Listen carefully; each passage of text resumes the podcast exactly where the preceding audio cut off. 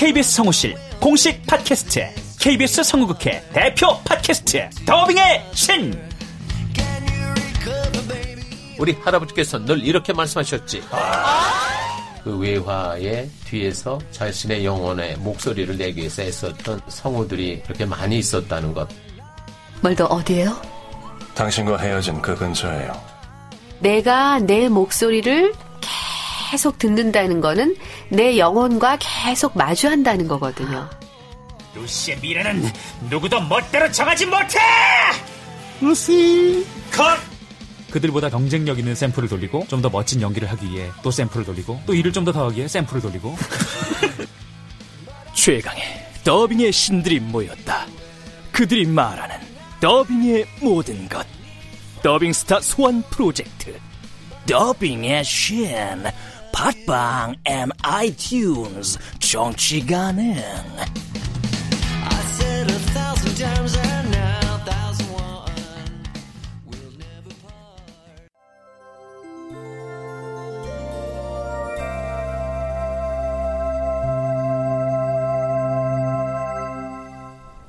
라디오 극장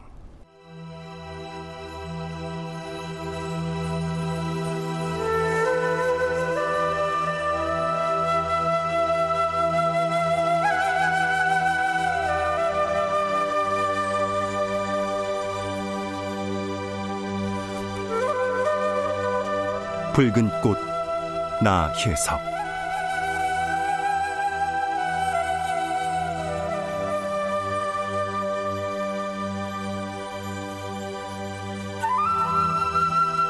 원작 정규웅, 극본 김미경, 연출 오수진. 열여덟 번째.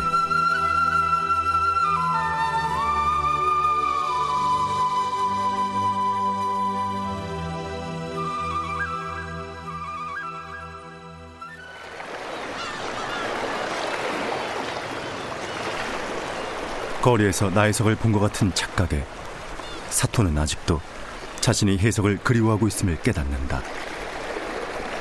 바닷가를 거닐던 사토는 어디선가 만났던 듯한 중년 남자와 마주치게 되는데. 저 선생님. 네? 혹시 저 모르시겠습니까? 글쎄요, 복장을 보아하니 미군 부대에 계시는 분인가 봅니다. 제가 그런 분을 알 리가. 전 사토야타라고 합니다. 사실 일본인이고요. 네? 사, 사토씨? 사토야타씨? 절 아시겠습니까? 아, 이게 누굽니까? 아니, 아니 어떻게 해방 후에 일본인이 여기 부산까지? 전 이제 미국인입니다. 미국 국무성에서 일하면서 시민권을 얻었지요. 여긴 유엔 파견으로 온 거고요. 아, 그러시군요. 잘 됐습니다. 아이, 그런데 어떻게 이렇게 잘 알아보시고? 근데 얼굴은 기억이 나는데, 실례지만 우리가 어디서 만났었습니까? 기억이 안 나십니까? 파리에서 만났었죠. 파리. 아, 맞아요, 파리. 성함이 차진호입니다. 그때 전 최린 선생을 취재하느라 동행했었는데, 그때 통성명했던 기억이 나요. 동양 사람들이 유학생 빼고는 별로 없던 터라. 그때 그 기자셨군요. 어쩐지 낯이 익었습니다. 이렇게 만난 것도 인연입니다. 이러지 말고 우리 어디 가서 막걸리라도 한잔 할까요? 좋지요, 막걸리. 저도 이제 한국 사람 다 됐습니다.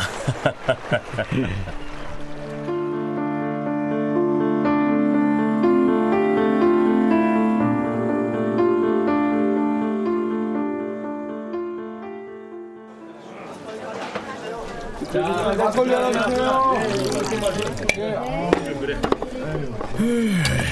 말도 마십시오. 그때 발이 있을 때가 호시절이었습니다. 최린 선생도 나중에 친일파로 낙인 찍혔지요. 이미 그때 그럴만한 소지가 충분했던 인간이었으니 뭐. 지금도 기자 생활을 하십니까? 제 행색을 보세요. 그렇겠습니까? 해방되고 나니 세상이 다 뒤집어지고 난리도 아니었죠. 여기저기 전전했습니다. 부산에 사촌 형이 사시는데 요즘은 거기 기거하면서 일거리 찾는 중입니다. 혹시 그때 파리에 있던 나혜석 씨라고 기억하십니까? 아이고. 기억하다 뿐입니까? 참 대단한 여성이었죠.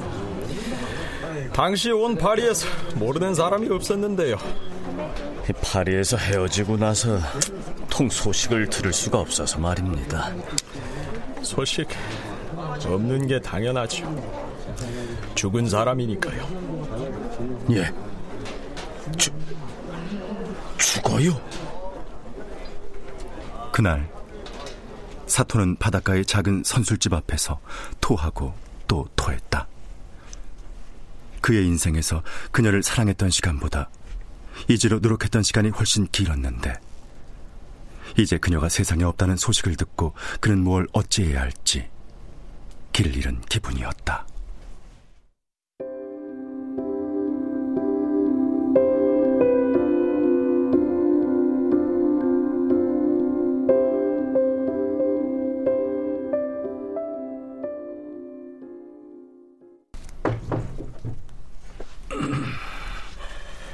누구십니까? 접니다, 사토씨. 차진호예요.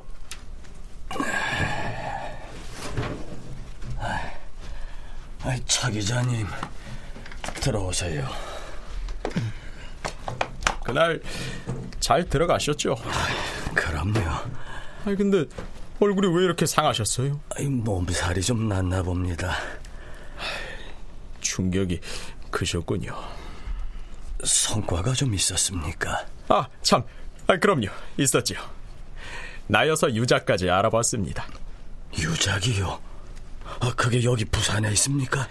아주 중요한 사람을 만나게 해드릴게요. 찾느라 이만저만 고생이 아니었습니다. 아시겠지만 부산도 지금 엉망진창이지 않습니까? 고생하셨습니다. 아, 근데 누굴 만나신 겁니까? 아, 근데 오늘 당장 만나기로 했는데 그 몸 상태로 괜찮으실까요? 아, 아닙니다. 괜찮습니다. 그 당장 만나고 싶네요. 자, 그, 나갑시다.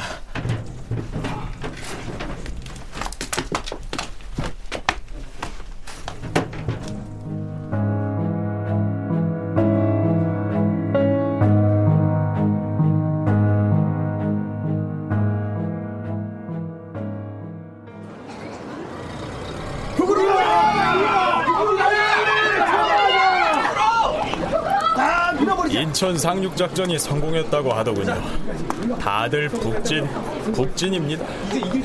또 언제 뒤집힐지 모르지요. 낙동강까지 밀고 내려왔었는데요. 이런 시대에 세상을 사는 게 비극입니다. 그나저나 한색이 안 좋으신데. 괜찮습니다. 다 왔어요. 여기입니다. 이 책방이에요. 차 기자가 안내온 곳은 작고 오래된 동네 서점이었다. 들어가시죠.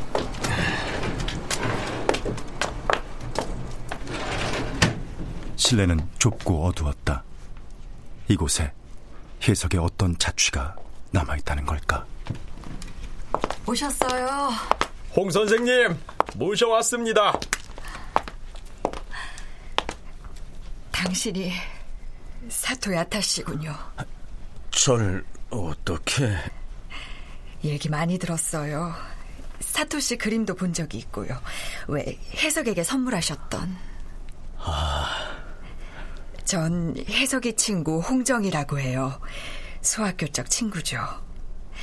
정신여학교 시절 같이 교사를 하기도 했었고요. 지금도 교편을 잡고 계십니까? 네. 천직인거려. 다른 재주도 없고... 여기서 이럴 게 아니라 어디라도 나가서. 혹시 그 남편분 계시면 같이. 피난길에 혼자 남았습니다. 아, 아유, 죄송합니다. 이 전쟁통에 흔한 일인거려. 그럼 이제 잠시 시간을 내주시겠습니까? 그럴까요?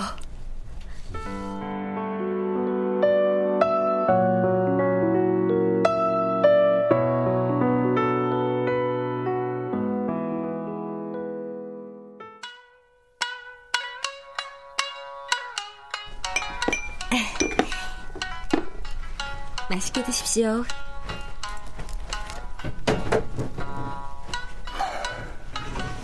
한 잔 따라드려도 될까요? 네, 주세요.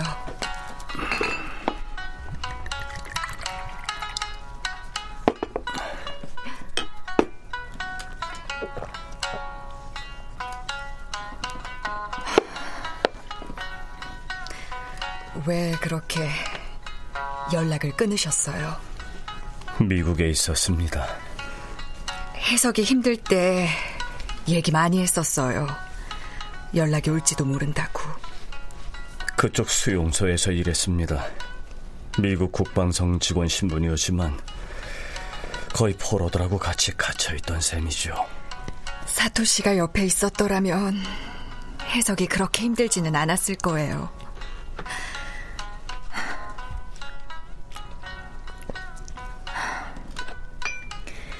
해석이가 서서히 무너져 내리는 모습을 곁에서 내내 지켜봐야만 했거든요.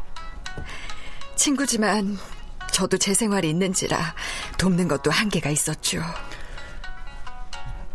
어떻게 살았습니까? 어릴 때부터 해석이는 특별했어요. 우리가 하지 않던 일을 해석이는 많이 했으니까요. 우리도 참 해석의 흉내를 내고 싶었죠.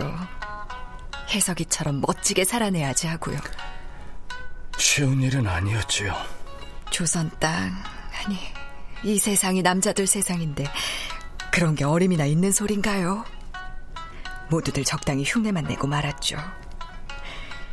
적당히 세상과 타협하고 적당히 남자들 눈치 보면서. 참 웃기는 말이지만 여성을 위해 여자가 나서서 떠들면 제일 싫어하는 게 누군 줄 아세요? 누구? 여자들이에요.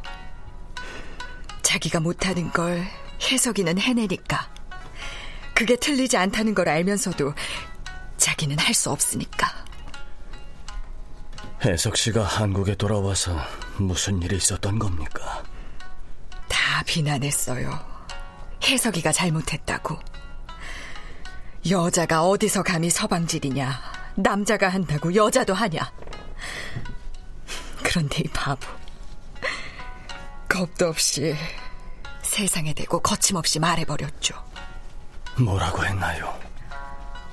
구미에서 돌아와서 처음엔 화려했었죠, 해석이.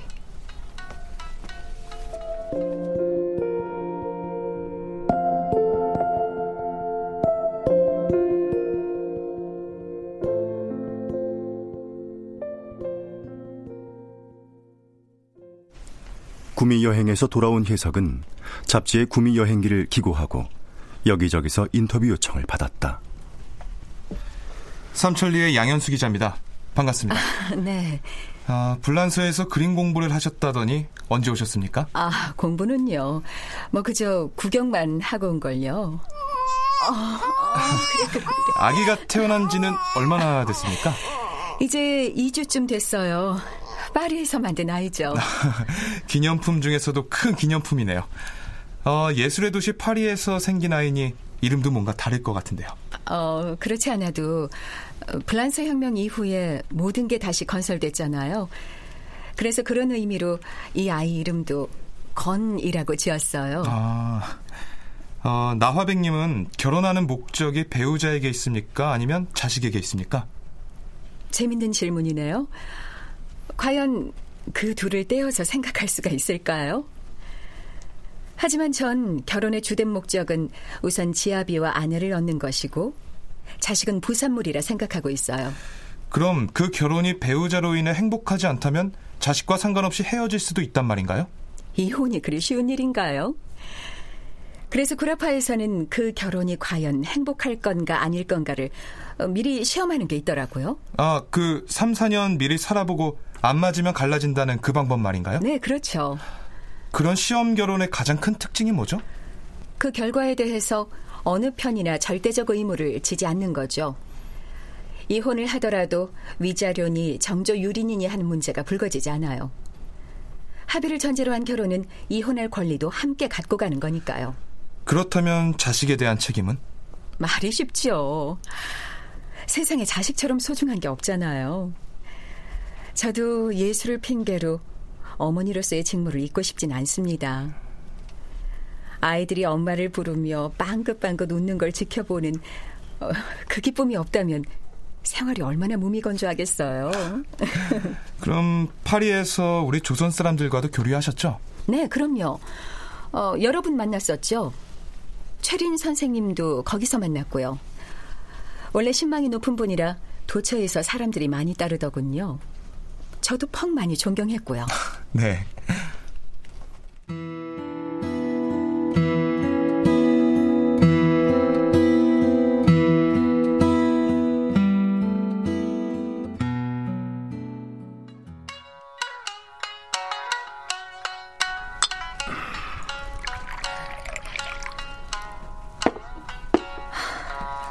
바보였죠.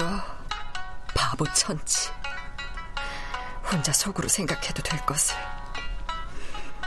너희 사내들 웃기지 않냐. 자기들은 계집을 몇 명이나 두고도 당연하게 여기면서 여자가 다른 남자를 두면 정조가 어떠니 난리를 치고, 너희들 위선 떠는 꼴이 가증스럽다. 혜석이는 이 말이 하고 싶었던 거예요. 이런 얘기를 듣고 좋아할 남자가 있겠어요? 혜석씨 답네요. 처음 아이를 낳고도 이렇게 말했잖아요.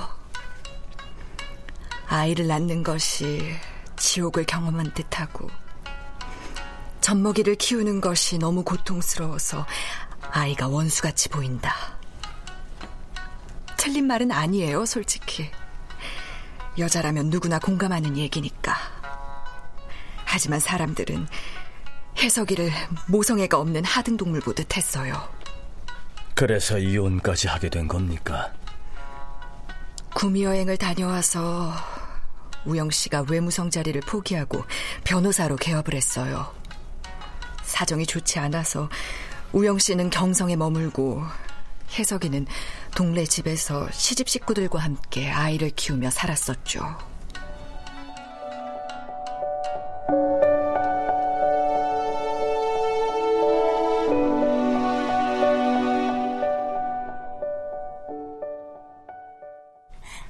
아이고, 셋째 시동생 오셨어. 숙부님 어서 오세요. 아유, 형수님 그간 무고하셨는지요? 아이, 농사 짓던 건 어쩌고 일이 세간까지 다 짊어지고 왔어. 아유, 그나마 소작하던 거 주인에게 넘어갔으니 의지가지 할 데가 없어요. 그저 큰 댁만 믿고 이렇게 찾아왔으니 다시 일어설 때까지 형편을 좀 봐주세요. 그래야지. 형제 말고 믿을 게 어디 있겠어요. 맘 놓고 살림 정리될 때까지 여기서 지내요. 아이, 그, 음, 며칠 있으면 둘째 형님도 이 식솔들하고 오기로 했습니다. 무슨 일로? 시골 살고 있으니 아이들 취직도 그렇고 교육도 어려워서 아예 형님 되고 다 옮기자고 했습니다. 아, 음. 저 아직 남편도 일이 자리 잡히지 않았고 한데 저희 처지에 조카들을 교육시키기가 만만치 않을 듯해요, 숙부님. 아니, 자네는 넓은 나라 가서 볼 거 안 볼 거 다 보고 왔다면서 그렇게 속이 좁은 사람이었나?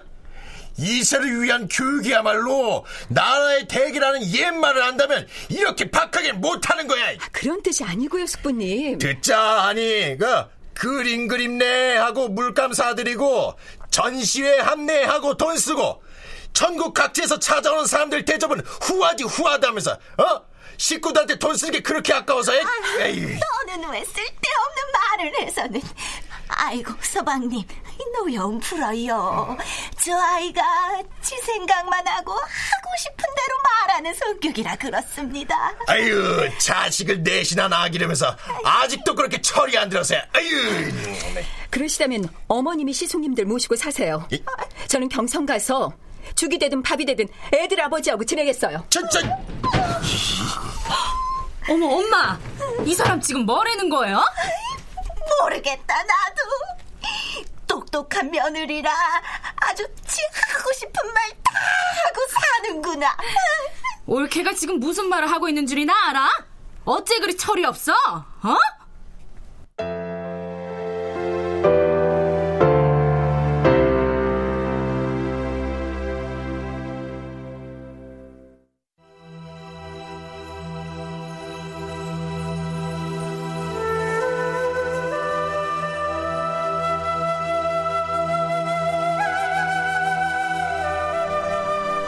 라디오 극장 붉은 꽃 나혜석, 정규웅 원작, 김미경 극본, 오수진 연출로 열여덟 번째 시간이었습니다.